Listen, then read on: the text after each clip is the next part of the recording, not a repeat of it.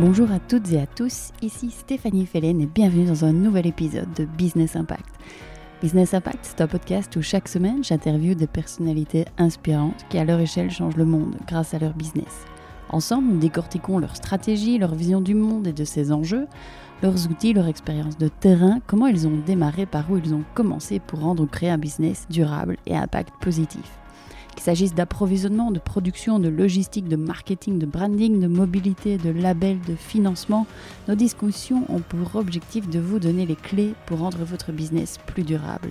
Aujourd'hui, je vous propose un épisode gourmand, sucré et épicé à la fois avec Salvatore Ianello, CEO de la chocolaterie belge Galère. Alors je vous préviens, Salvatore n'a pas sa langue dans sa poche, il dit les choses comme elles sont, avec honnêteté, franchise, indépendance et passion, ce qui rejoint finalement parfaitement les valeurs de la marque Galère. Si j'ai voulu interroger Salvatore dans le podcast, c'est pour deux raisons.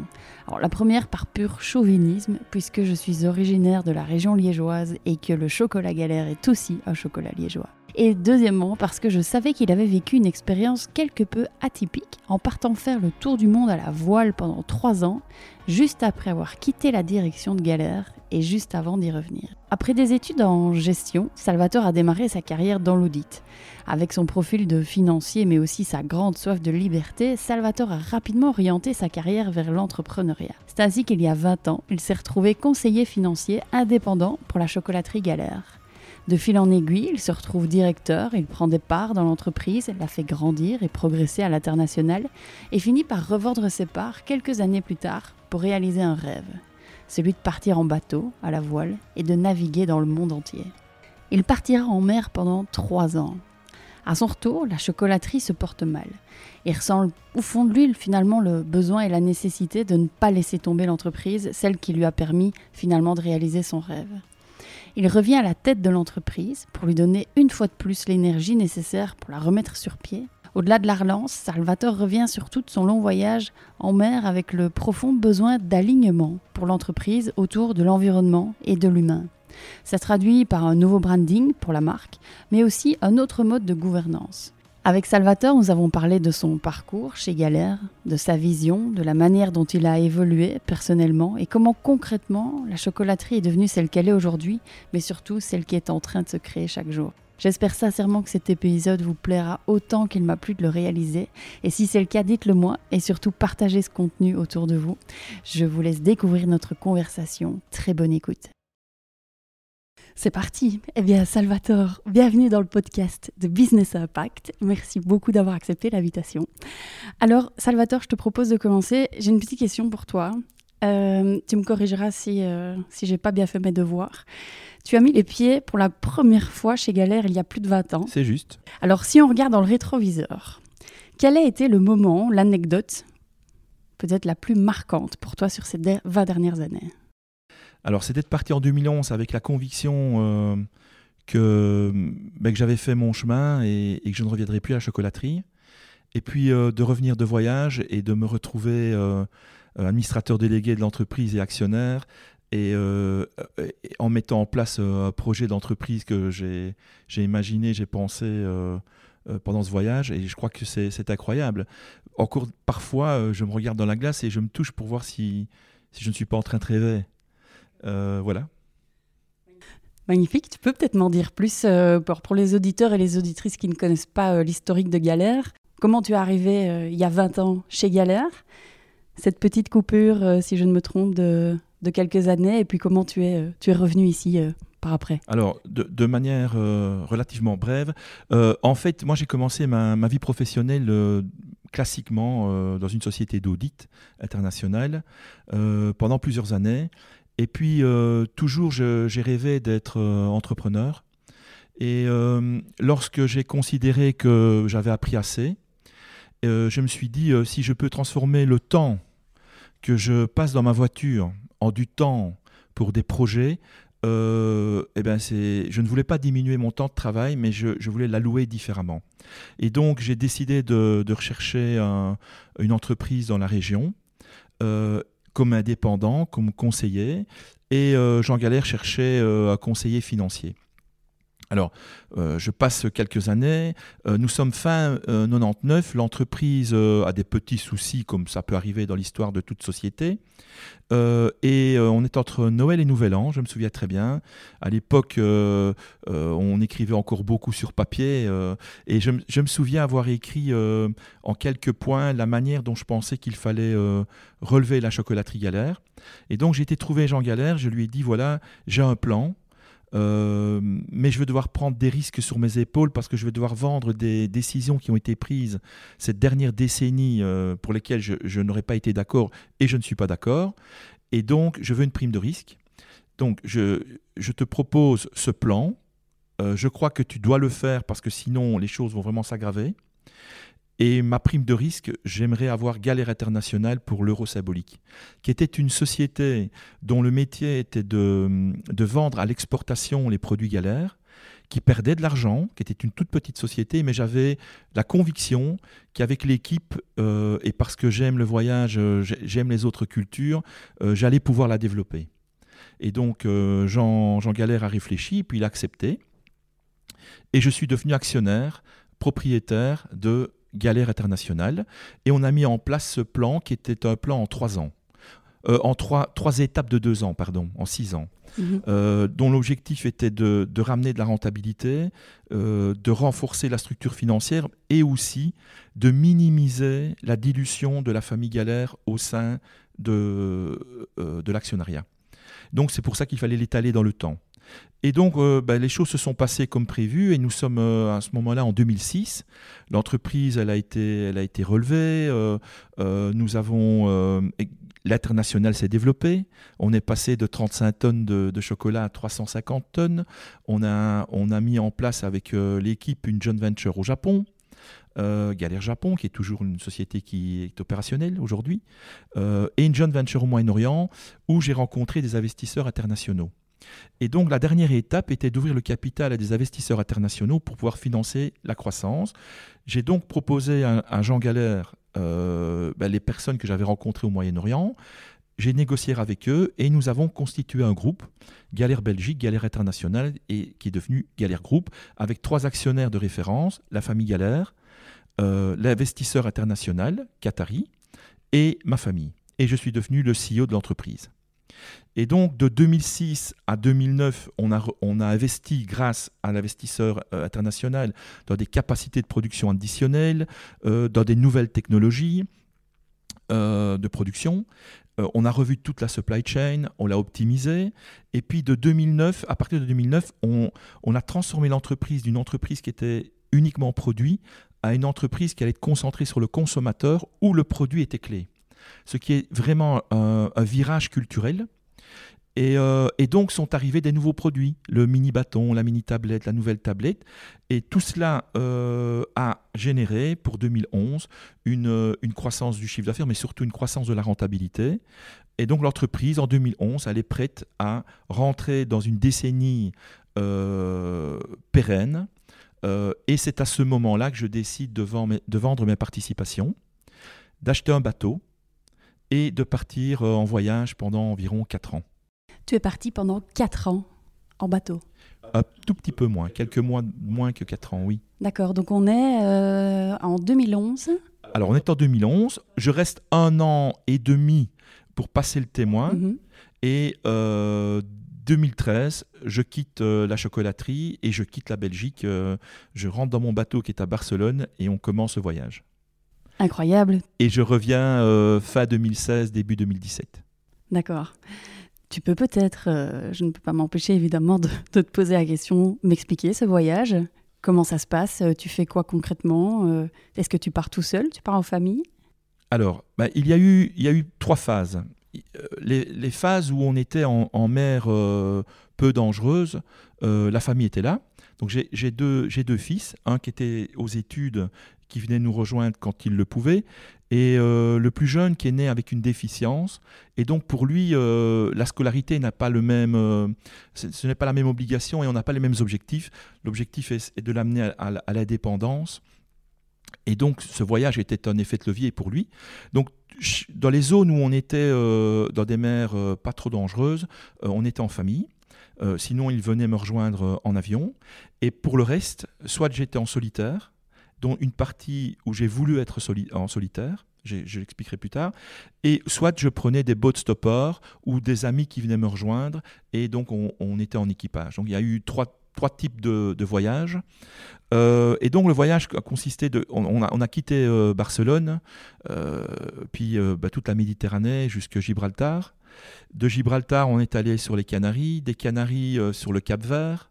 Cap Vert, on a traversé l'Atlantique. Puis là, on a fait les Caraïbes.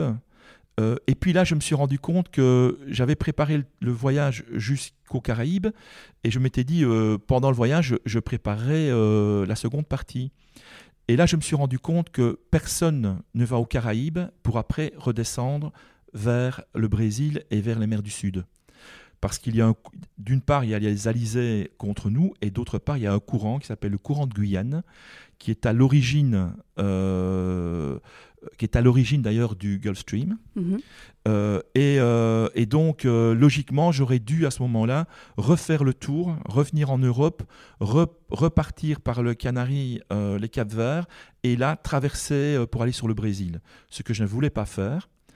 Et donc j'ai fait une route que peu de plaisanciers font parce que j'avais pas envie de faire ce tour. Je me suis renseigné à gauche et à droite et, j'ai fait une route et j'ai réussi à, à redescendre en solitaire au près, donc c'est-à-dire vent avec le bateau euh, euh, avec des vents d'avant. Euh, et, voilà, donc là j'ai descendu bah, petit à petit hein, le Brésil, Salvador de Bahia, Rio de Janeiro, le sud du Brésil, l'Uruguay. et puis là j'arrive alors à, Rio de la Plata au Brésil, où ma famille va venir me rejoindre. Nous sommes en 2014. Euh, et euh, là, on, va laisser le bateau à Buenos Aires. On va louer un camion et on va partir pendant plusieurs mois euh, visiter l'Argentine, qui est un pays merveilleux, et, également une petite partie de la Bolivie. Et puis ma famille part et je descends en solitaire, les 40e rugissants, les 50e hurlants. J'arrive au Cap Horn, je rentre dans l'Antarctique chilien.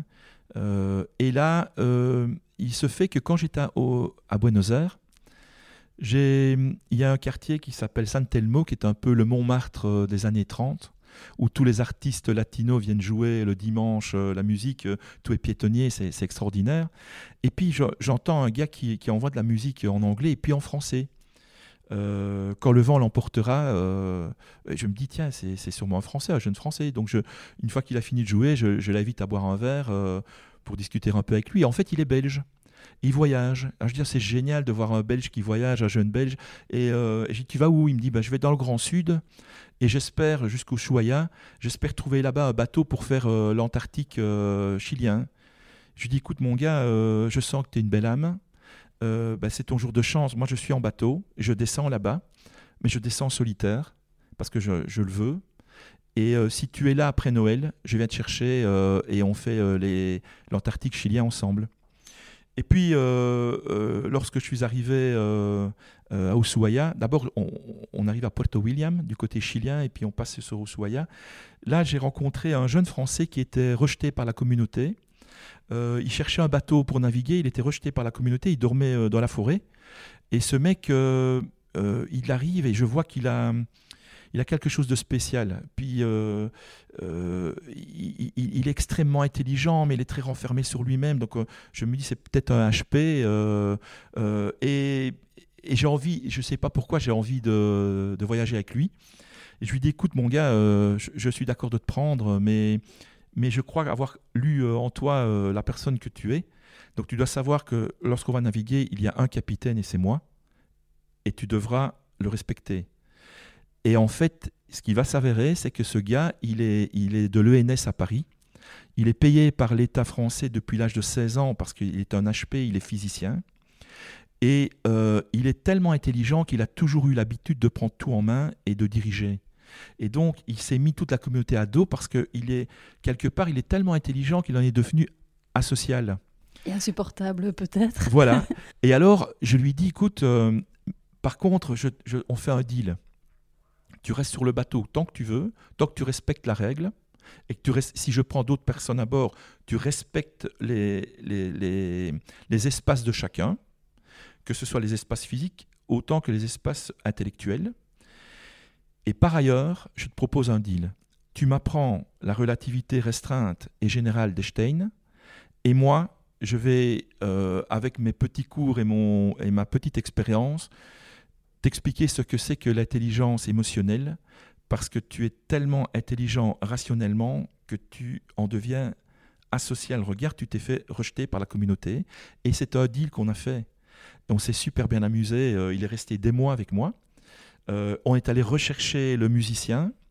Entre-temps, euh, un gars de, l'équipe de, de, Tabarly de 72-73, il était là, il faisait du, il faisait du charter pour des, des, gens qui voulaient visiter l'Antarctique.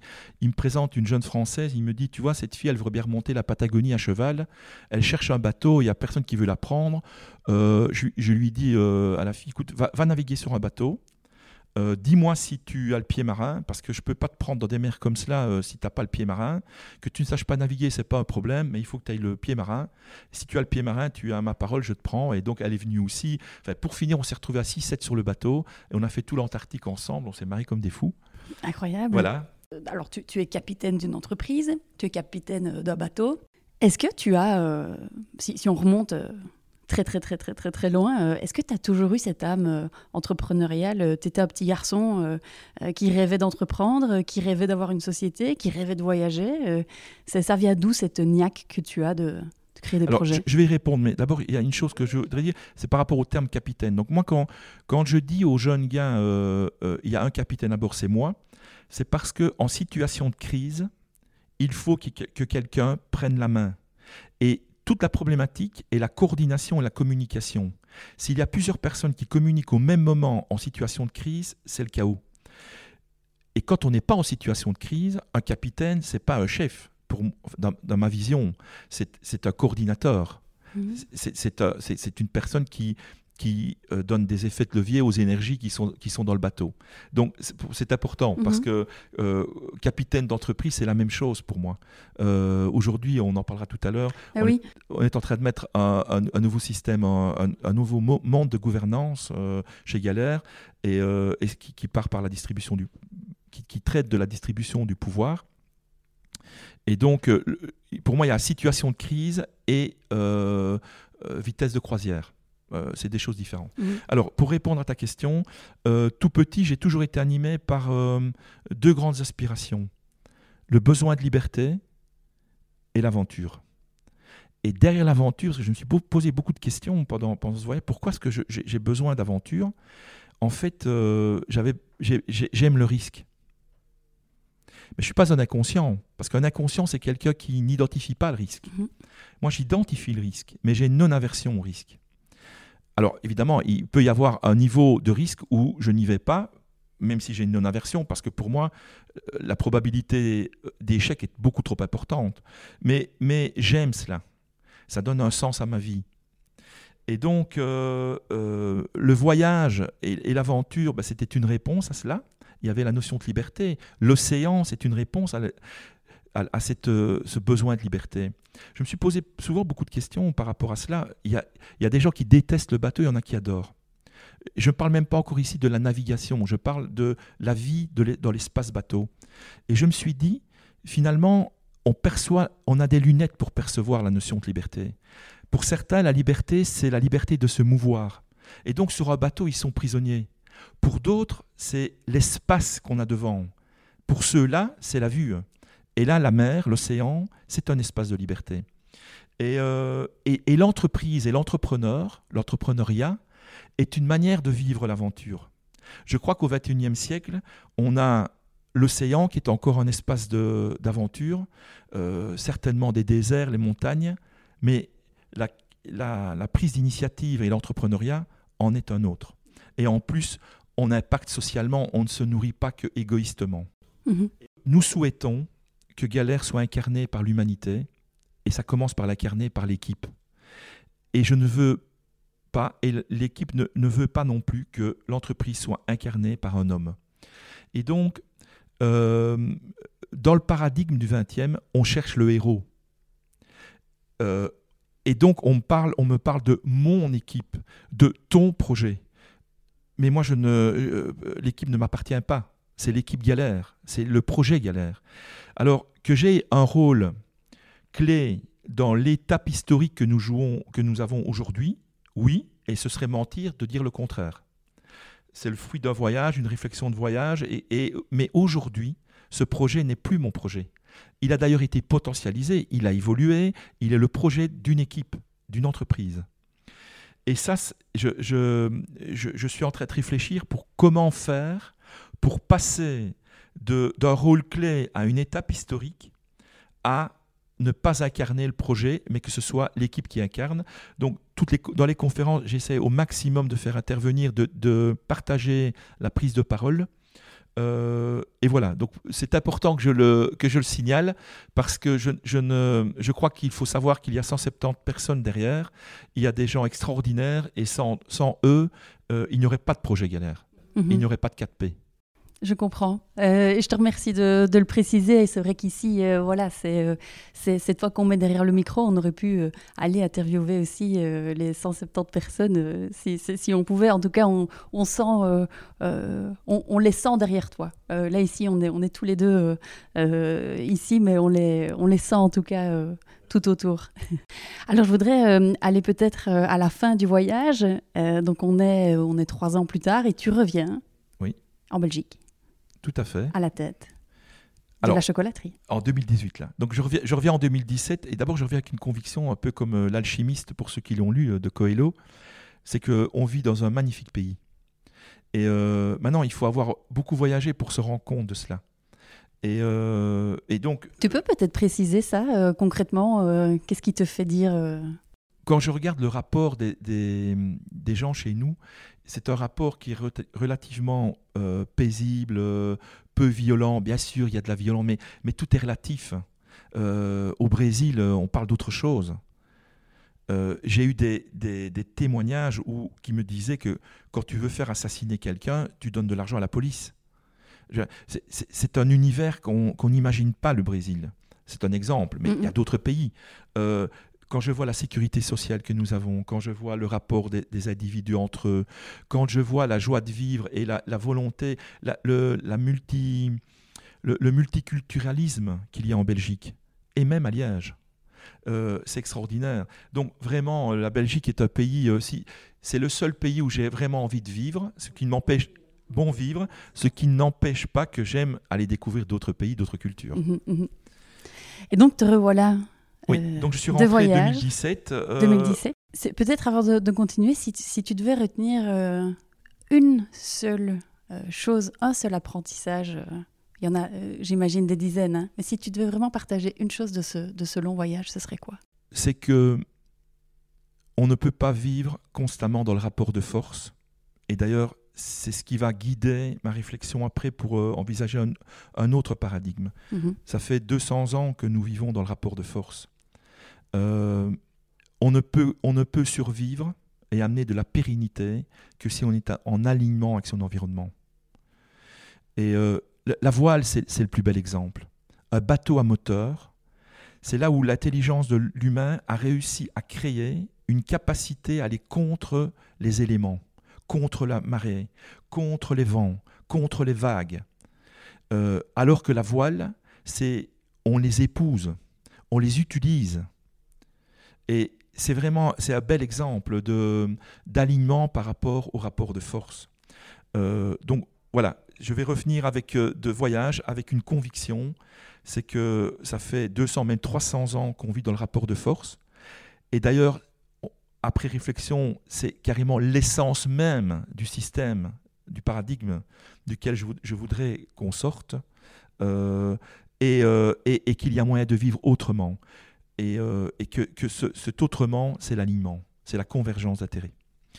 Donc, donc je, reviens en 2017 et, je reviens avec la conviction que je n'investirai plus jamais de temps ni d'argent dans ma vie euh, pour autre chose que des projets qui apportent une valeur ajoutée sociétale.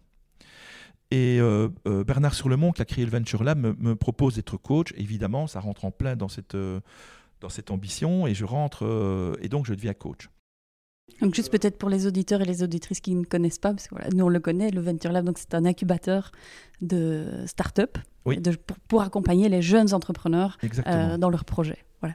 Voilà. Et, euh, et, alors, parallèlement à cela, je sais depuis, depuis 2014 que l'entreprise Galère ne va pas bien, qu'elle est en train de s'enfoncer. Et, euh, et là, en moi, j'ai un sentiment de culpabilité parce que pourquoi? Je viens de vivre un rêve d'enfant, ce voyage, qui a été financé finalement par la réussite d'un processus de développement d'une entreprise que je n'aurais jamais pu faire seul, que j'ai pu faire parce qu'il y avait une équipe extraordinaire derrière, et cette même, équipe est euh, en train de rentrer en enfer euh, avec, une, euh, avec une entreprise où la pérennité n'est plus du tout assurée. Et donc, quelque part, j'ai un sentiment de culpabilité et j'ai un lien affectif avec cette entreprise et avec cette équipe. Donc ça, c'est un premier élément. Et puis le deuxième élément, c'est que je me dis, c'est aussi une opportunité pour mettre en œuvre ce, ce nouveau paradigme que j'ai pensé pendant le voyage. Euh, et, heureusement, euh, bah, l'actionnaire euh, va me, contacter, va me demander si je suis prêt à relever le défi. Et en effet, j'étais prêt à relever le défi parce que j'étais convaincu qu'avec l'équipe, on allait relever l'entreprise. Mais moyennant au moins une injection de cash relativement importante pour pouvoir éponger le trou.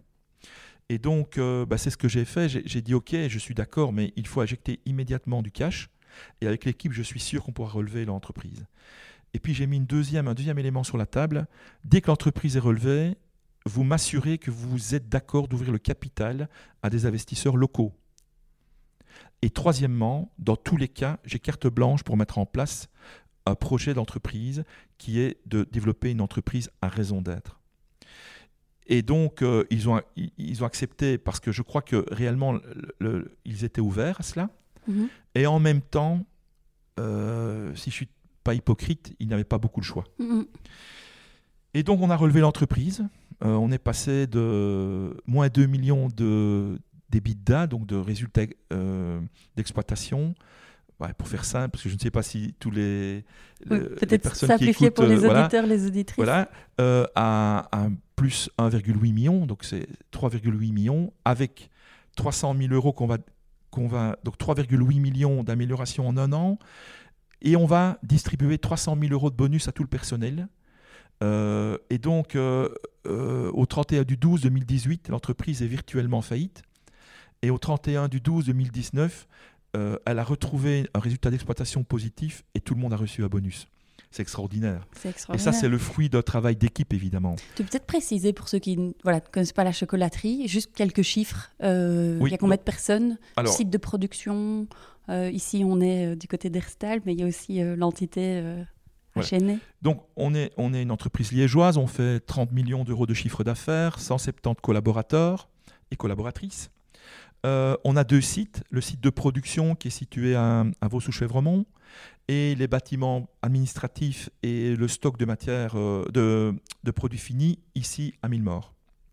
Ok, comme ça c'est clair. On n'est pas euh, 350 euh, 000 personnes, mais pas 10 non plus. Euh, c'est une belle PME. voilà, c'est une, belle grosse PME. Plus une, M, oui, voilà. P, mais, mais bien sûr c'est une PME. Voilà. J'aimerais savoir quel dirigeant tu es aujourd'hui. C'est quoi euh, la vie de Salvatore? Est-ce que tu as des rituels? Euh, Est-ce que tu vois, euh, tu es quelqu'un de sportif? Je pense que oui, si tu aimes, tu aimes la voile. Et quel dirigeant es-tu? Alors, d'abord, je, suis un dirigeant qui, est, qui a confiance en l'humain et qui aime l'humain. Tant qu'on m'a pas prouvé que je devais me méfier de quelqu'un, j'ai confiance je ne suis pas bisounours non plus, hein, mm-hmm. mais, mais euh, c'est comme ça que j'aborde euh, l'humain. ça, c'est un premier point. Deuxième point, j'aime la sincérité et la transparence. Pour moi, on ne peut pas être fort en tout. On, peut être fort dans certains domaines, faible dans d'autres. L'important, c'est d'être sincère. Et quand on est sincère, la faiblesse, elle donne envie d'être supportée. Euh, par contre, quand on la joue euh, style 20e siècle, qu'on est fort en tout euh, et que, et, qu'on et que je, me rends compte qu'on ne l'est pas, là, c'est quelque chose que je n'apprécie pas beaucoup. Donc, j'ai confiance en l'humain, j'aime l'humain, ça c'est le premier point. J'aime le risque. J'ai une non-aversion risque et je veux absolument, c'est mon ambition, c'est de transformer euh, tous les collaboratrices et les collaborateurs de Galère en des intrapreneurs, où qu'ils soient dans, l'organisation. Et c'est ce qu'on est en train de faire pour le moment en, termes de mode de gouvernance. Euh, euh, ce, que, je dis souvent à, tout le monde et, à mes enfants aussi d'ailleurs, c'est que nous sommes tous actionnaires du monde. Nous avons un dix milliardième de part. Et donc, comme tout actionnaire, on, en est propriétaire, on a des droits et des obligations. Et donc, je crois que c'est ça la vie. C'est à la fois avoir des droits et des obligations. Et donc, c'est important de, créer ce cadre et de, et de, veiller au respect de ces droits et obligations. Euh, voilà, donc je suis pour la prise d'initiative, euh, je suis pour, euh, j'accepte l'échec, j'accepte l'erreur, mais c'est pas une erreur si c'est une fois. voilà. Mm-hmm. Et est-ce que, euh, du coup, c'est ce qui t'amène à penser et mettre en place euh, quand tu reviens euh, Et encore aujourd'hui, je propose peut-être d'aller vers cette thématique d'entreprise à mission chez Galère. Alors, j'ai peut-être une première question, c'est, je, je, voudrais en savoir un petit peu plus sur le slogan de la chocolaterie aujourd'hui, qui est d'être une chocolaterie indépendante. Donc vous avez refait euh, tout le branding, euh, le packaging, vous avez revu euh, complètement le site internet et ce slogan.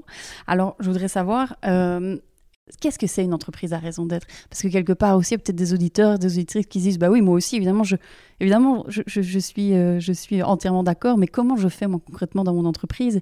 À quoi ça ressemble? Donc quand, quand je suis revenu de voyage, je suis revenu avec la conviction que le monde était construit sur le rapport de force et qu'il y avait moyen de développer une société avec un grand S et des entreprises où le rapport à l'humain, le rapport à la planète et le rapport à l'argent étaient différents, n'étaient, plus placés sur le rapport de force, mais sur l'aliment.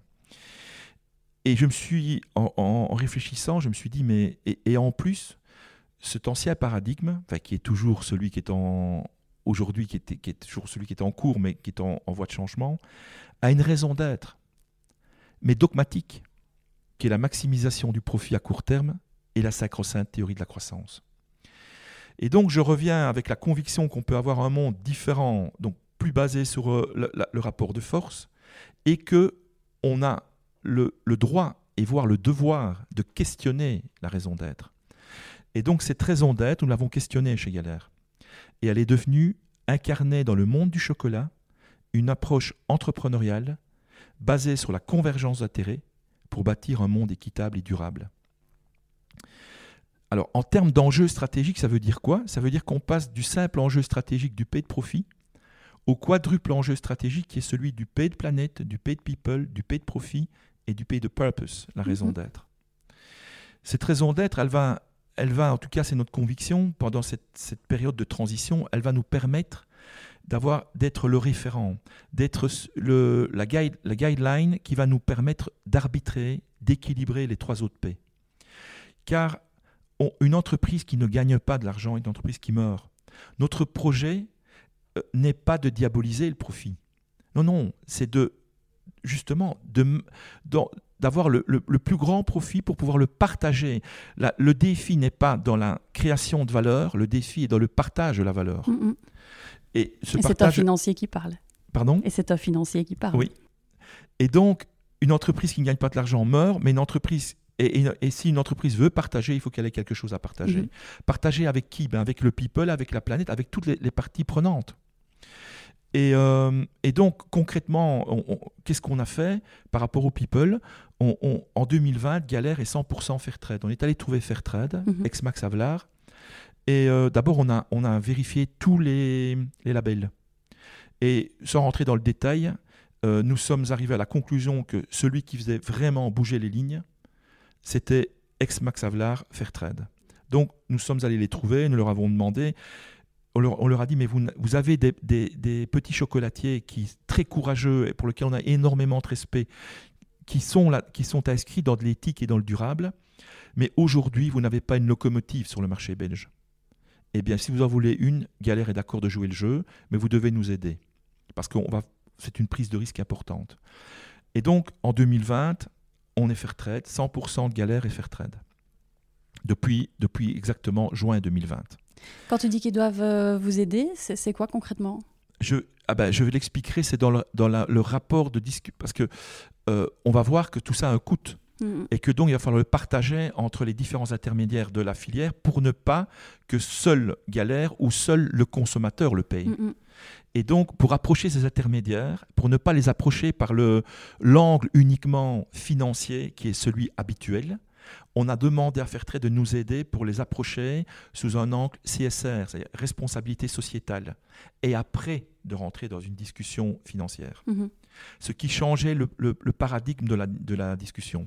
D'accord. Alors, le deuxième élément au niveau people, c'est de changer de mode de gouvernance.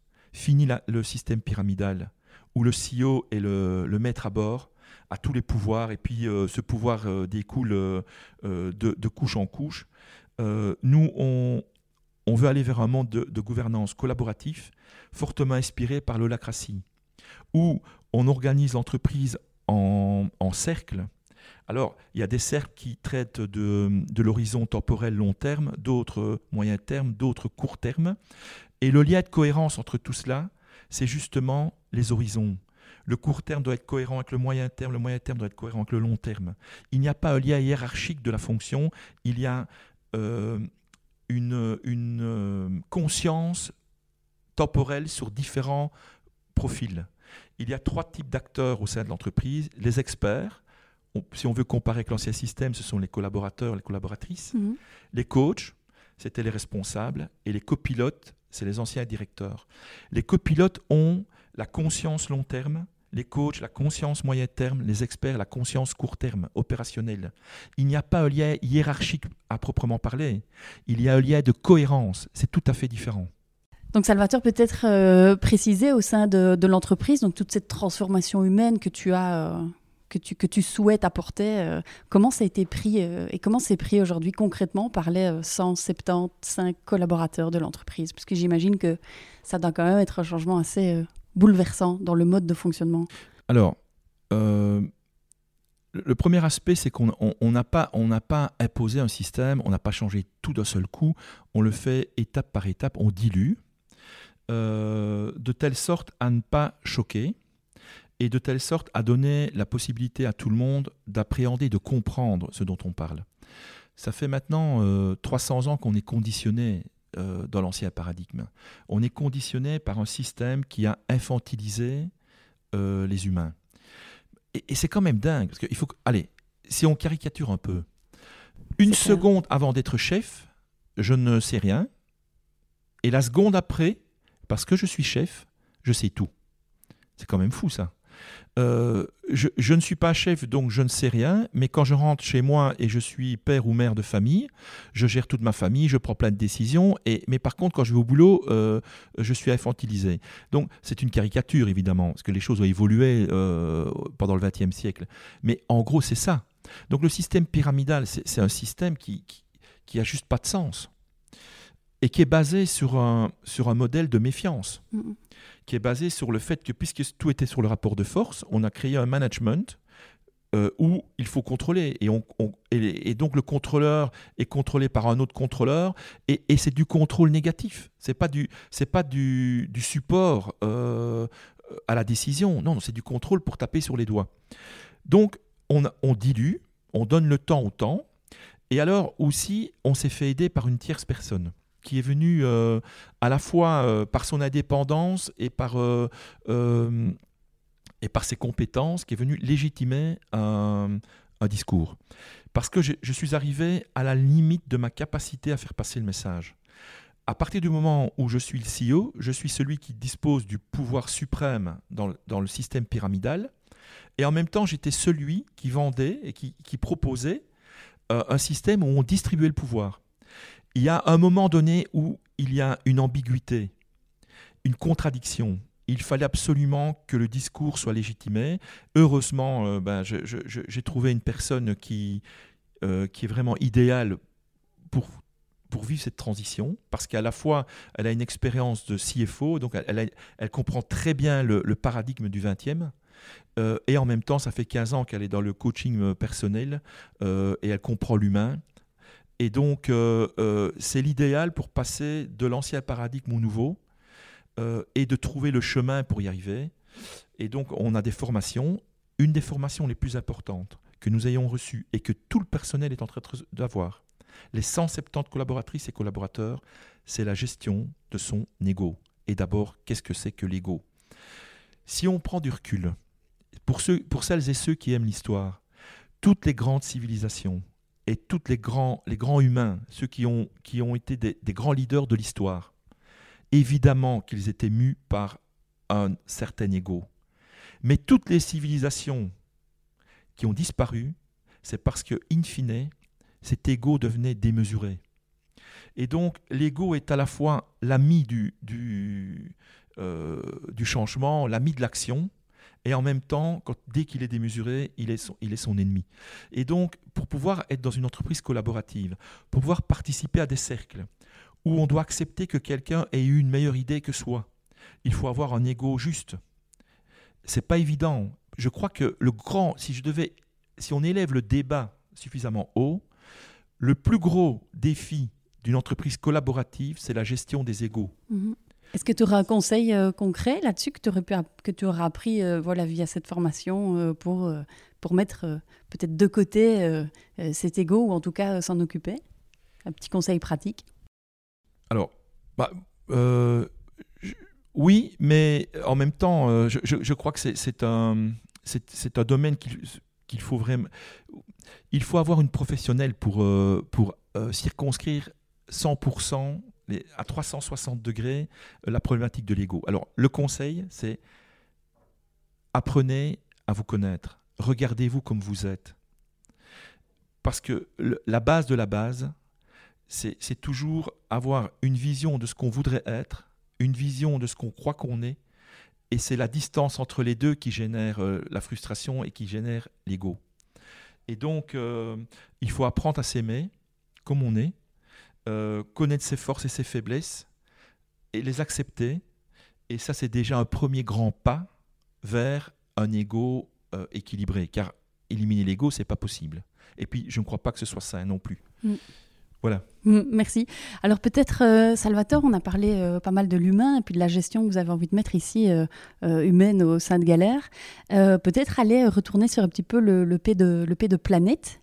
donc on a parlé du fair trade.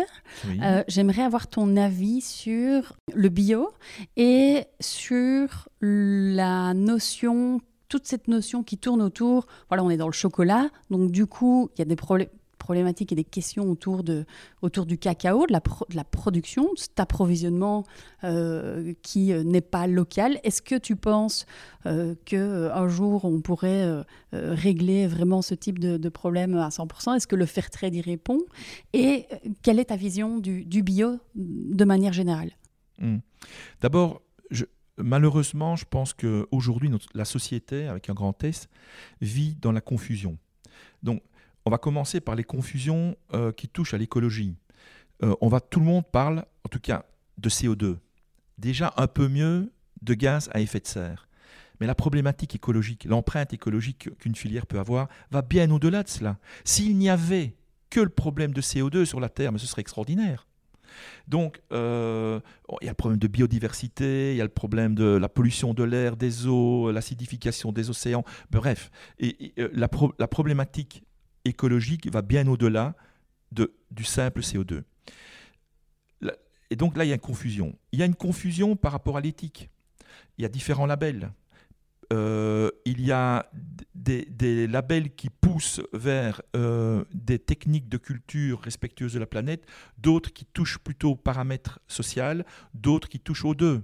Il faut bien comprendre ces labels, il faut bien comprendre les actions qui sont derrière. Il y a confusion entre le local et le bio. Parce qu'un produit local peut être pas du tout bio. Il est local parce qu'il est à 5 km de chez moi. Euh, et donc là, il y a toute une énorme confusion. Bon, donc si maintenant je prends le cas galère, nous, qu'est-ce qu'on a fait? D'une part, pour éviter ces confusions, pour objectiver le débat, on a fait appel à une start-up qui s'appelle YouCan. YouCan a créé un algorithme qui mesure, selon les normes PEF, l'empreinte écologique, mais sur 360 degrés. Donc pas seulement que le CO2 ou que les gaz, les gaz à effet de serre, tout. Euh, mesure l'empreinte écologique d'une filière et d'une entreprise donnée. Et on a vu où étaient les zones sur lesquelles nous étions les, les plus impactants négativement. Le 65% de l'empreinte écologique dans le chocolat, c'est les techniques de culture. Alors, entre 15 et 25% en fonction du type de, chocolaterie, le packaging. Et le, transport en lui-même, c'est seulement 5% Donc, il faut se rendre compte, c'est un faux problème. Le vrai problème, le numéro un, il est dans les techniques de culture. Alors maintenant, je vais lier le, le bio et, les techniques de culture euh, respectueuses de la planète avec le social. Pensez à la pyramide de Maslow. Comment voulez-vous vous tracasser pour la planète quand vous ne savez pas ce que vous allez manger le soir? Et, pire, vous ne savez pas ce que vous allez donner à manger à vos enfants quelque part, je pousse un peu le bouchon un peu loin, mais c'est un luxe de pouvoir se tracasser de la planète. Et donc, une fois qu'on a étudié tout cela, on s'est rendu compte qu'on n'arrivera pas à faire bouger les lignes au niveau de la planète quant aux techniques de culture si on ne règle pas la problématique sociale. Et donc, il faut avancer avec les deux. Et c'est pour ça qu'on est passé faire trade, qu'on achète notre chocolat beaucoup plus cher, que ce différentiel retourne au cacao-culteur, en partie au cacao-culteur directement, en partie à la coopérative. Et donc, et alors, avec cette coopérative, ça nous permet d'avoir un ancrage. Avec la Fondation Roi Baudouin, l'Université de Liège, Fairtrade, nous avons mis en place un programme d'agroforesterie. C'est-à-dire que nous, nous, avons recherché des plantes, alors euh, fruits, euh, on, a, on a été à 360 degrés, locales, qui potentialisent le cacao, qui amènent une diversification du revenu et en plus socialement via l'émancipation des dames. On va. Via ce programme, on a calculé qu'on devait replanter 50 000 plantes, arbres, sur les euh, cinq prochaines années. C'est en cours. On les a trouvés, ce sont des fruits. On a déjà planté toute une série euh, en essai.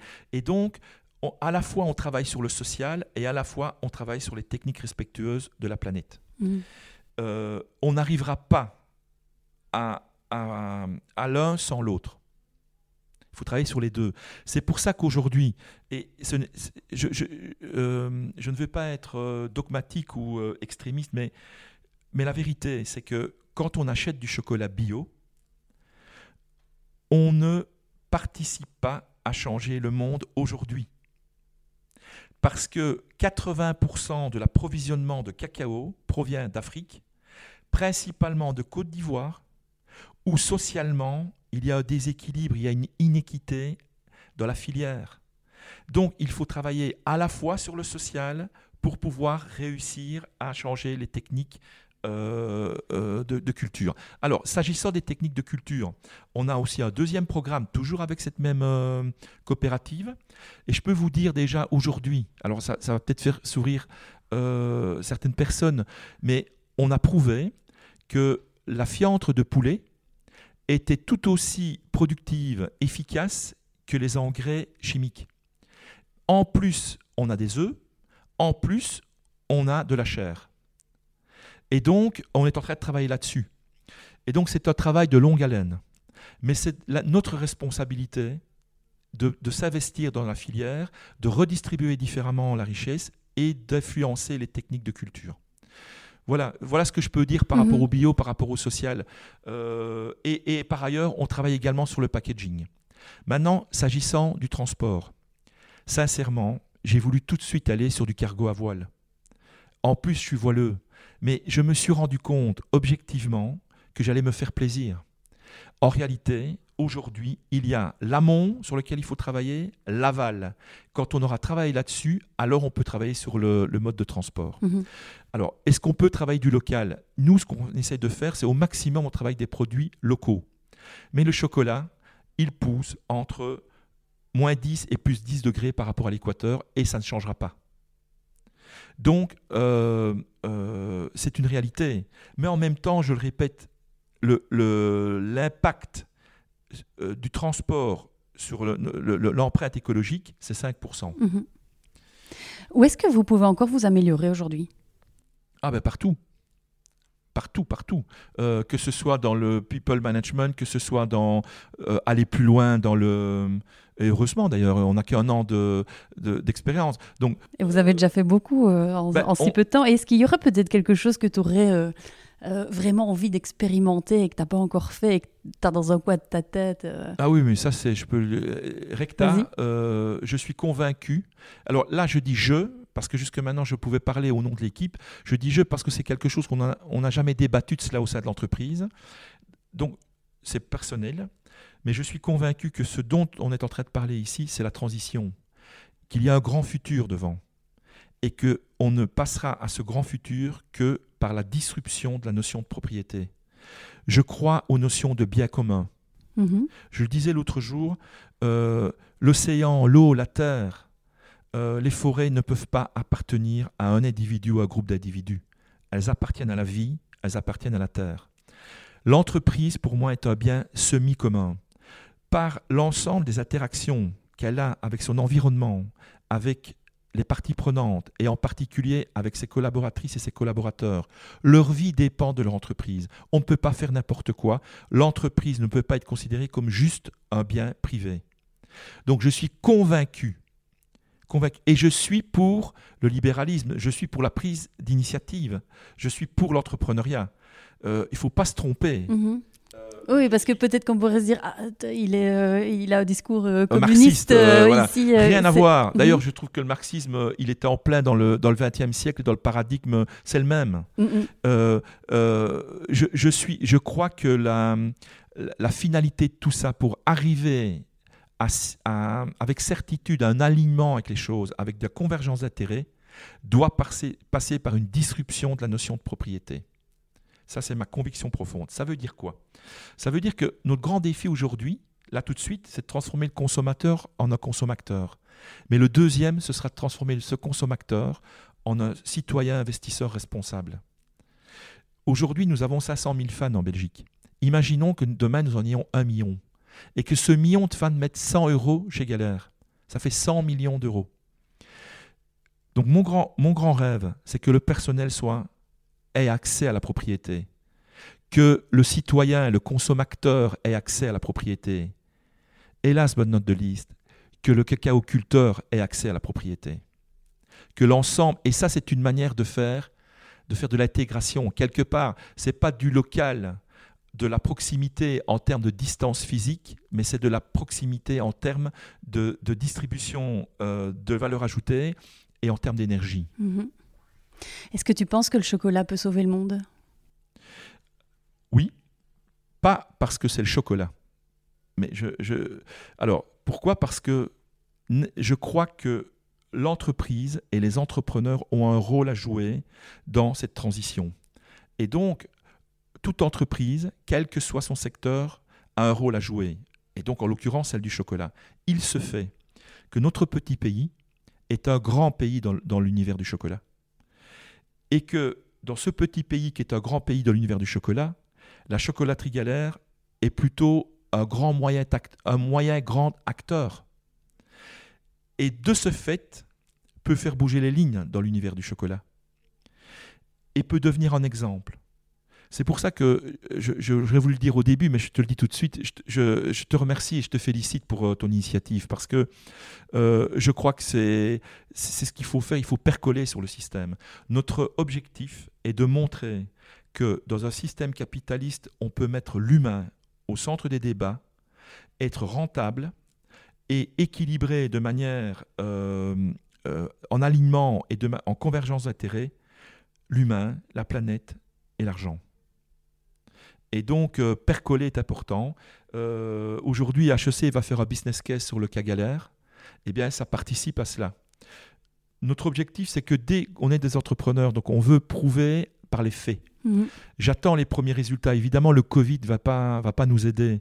Mais dès qu'on a les premiers grands résultats de, de notre euh, transition, je voudrais créer, euh, et avec l'équipe, euh, une sorte d'université populaire, comme, euh, comme on ferait l'a fait en, France, et de tourner euh, en Belgique une fois par mois, et d'aller expliquer notre philosophie, notre raison d'être, notre, notre paradigme, et de montrer les résultats, percoler dans, dans, la société.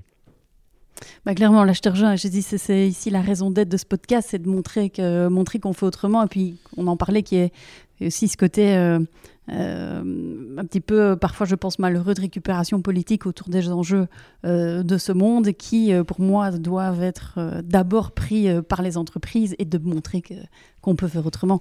Alors, Salvatore, je parlerai bien avec toi pendant pendant quatre heures, euh, mais le temps presse et donc je voudrais doucement euh, clôturer en te posant euh, deux questions que je pose toujours en fin d'interview. La première question, c'est euh, quel conseil donnerais-tu aux auditeurs et aux auditrices pour rendre leur business plus durable? Alors, un, avoir du courage, avoir du cœur. Deux, euh, changer de paire de lunettes pour regarder les choses différemment. Se rendre compte que le système euh, dans lequel nous avons vécu, c'est un système qui a été défini par l'homme. Il n'est pas une réalité biologique.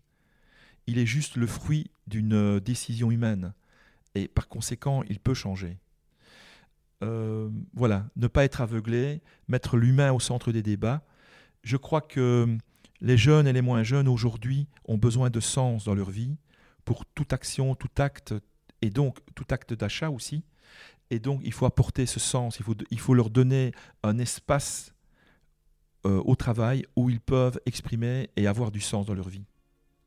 Merci. Et dernière petite question, est-ce que tu aurais euh, peut-être euh, un livre, euh, un auteur que tu aurais lu euh, récemment ou une conférence à partager euh, qui toi t'a inspiré et qui pourra peut-être inspirer les auditeurs et les auditrices? Oui, alors pour... pour Un ou plusieurs. Hein. Bah, pour pour le- le- les chefs d'entreprise, euh, déjà j'aime pas le terme chef d'entreprise, pour les entrepreneurs qui, euh, qui veulent euh, amener leur entreprise dans un paradigme, dans un nouveau paradigme, je leur conseille le livre de Lalou. Euh, et c'est franchement euh, pour moi la meilleure approche. Maintenant, ce n'est pas, euh, pragmatique, c'est c'est un- c'est une réflexion sur les différents systèmes, les modes de gouvernance. Et franchement, c'est extrêmement utile pour rentrer philosophiquement dans, la démarche. Voilà, ça c'est euh, un premier, première approche. Deuxièmement, il y a le livre de Fabry, de une, une société française, où c'est un chef d'entreprise qui a transformé son entreprise en une entreprise libérée. J'aime pas, très, pas tellement le terme, Oui, oui, oui. mais euh, bon, voilà. Et, euh, et qui explique euh, comment il a fait et comment les résultats, lui, au moins aujourd'hui, il, il- il s'exprime a posteriori et donc il a des faits. Il peut montrer les résultats de. Et donc voilà, il- le livre est, est sur le marché, je crois, depuis quelques temps. Voilà deux bouquins. Merci. Et alors, euh, peut-être une dernière chose, Salvatore, si euh, les auditeurs, les auditrices auront envie de, de te contacter euh, par LinkedIn, Oui, mais Oui. je, je peux vous donner mon, mon adresse email, il n'y a pas de problème. ah ben, pas, pas de souci. Donc c'est salvatore.ianello, 2 N, 2 L, at galère.com. Ça marche. Je le mettrai aussi dans les notes de l'épisode. Et puis alors, bah, évidemment, dire aux auditeurs, aux auditrices d'aller voir le tout nouveau site euh, de Galère aussi. Euh, puis de suivre Galère sur les réseaux sociaux. Je pense que vous êtes actif euh, sur à peu près toutes les plateformes, si je ne me trompe. Oui. Merci beaucoup, Salvatore. Ce fut un plaisir. Bah, merci à toi. Au revoir. Au revoir. Voilà pour l'épisode du jour. J'espère sincèrement qu'il vous a plu. Avant de vous quitter et de vous donner rendez-vous pour un prochain épisode, voici quelques informations qui peuvent vous être utiles. Toutes les notes et références mentionnées dans le podcast sont publiées sur le blog de Business Impact à l'adresse www.business-impact.be. N'hésitez surtout pas à me contacter pour me donner votre avis sur le podcast, me proposer des personnalités inspirantes, des ouvrages, des conférences, que sais-je. Je suis active sur LinkedIn et sur Instagram principalement. Vous me trouverez sous le pseudo Stéphanie Fellen. Si vous souhaitez poursuivre les échanges aussi euh, et vous nourrir davantage de bonnes, de bonnes ondes, vous pouvez euh, aussi rejoindre le groupe Facebook privé dans lequel on échange et on partage les bonnes pratiques en matière de business à impact. Une dernière petite chose avant de vous laisser, si vous avez du plaisir à écouter cet épisode, et je l'espère, Laissez-moi une note 5 étoiles, en particulier sur Apple Podcast, sur iTunes, ou écrivez un commentaire. C'est très important pour faire connaître le podcast. Euh, vous pouvez aussi euh, simplement euh, parler du podcast autour de vous en le partageant à vos amis, vos collègues et toute personne pour qui le sujet pourrait être une source d'inspiration. C'est ce qui permettra vraiment au podcast d'avoir un maximum de visibilité. Je vous dis mille merci d'avance et à très bientôt pour un nouvel épisode de Business Impact.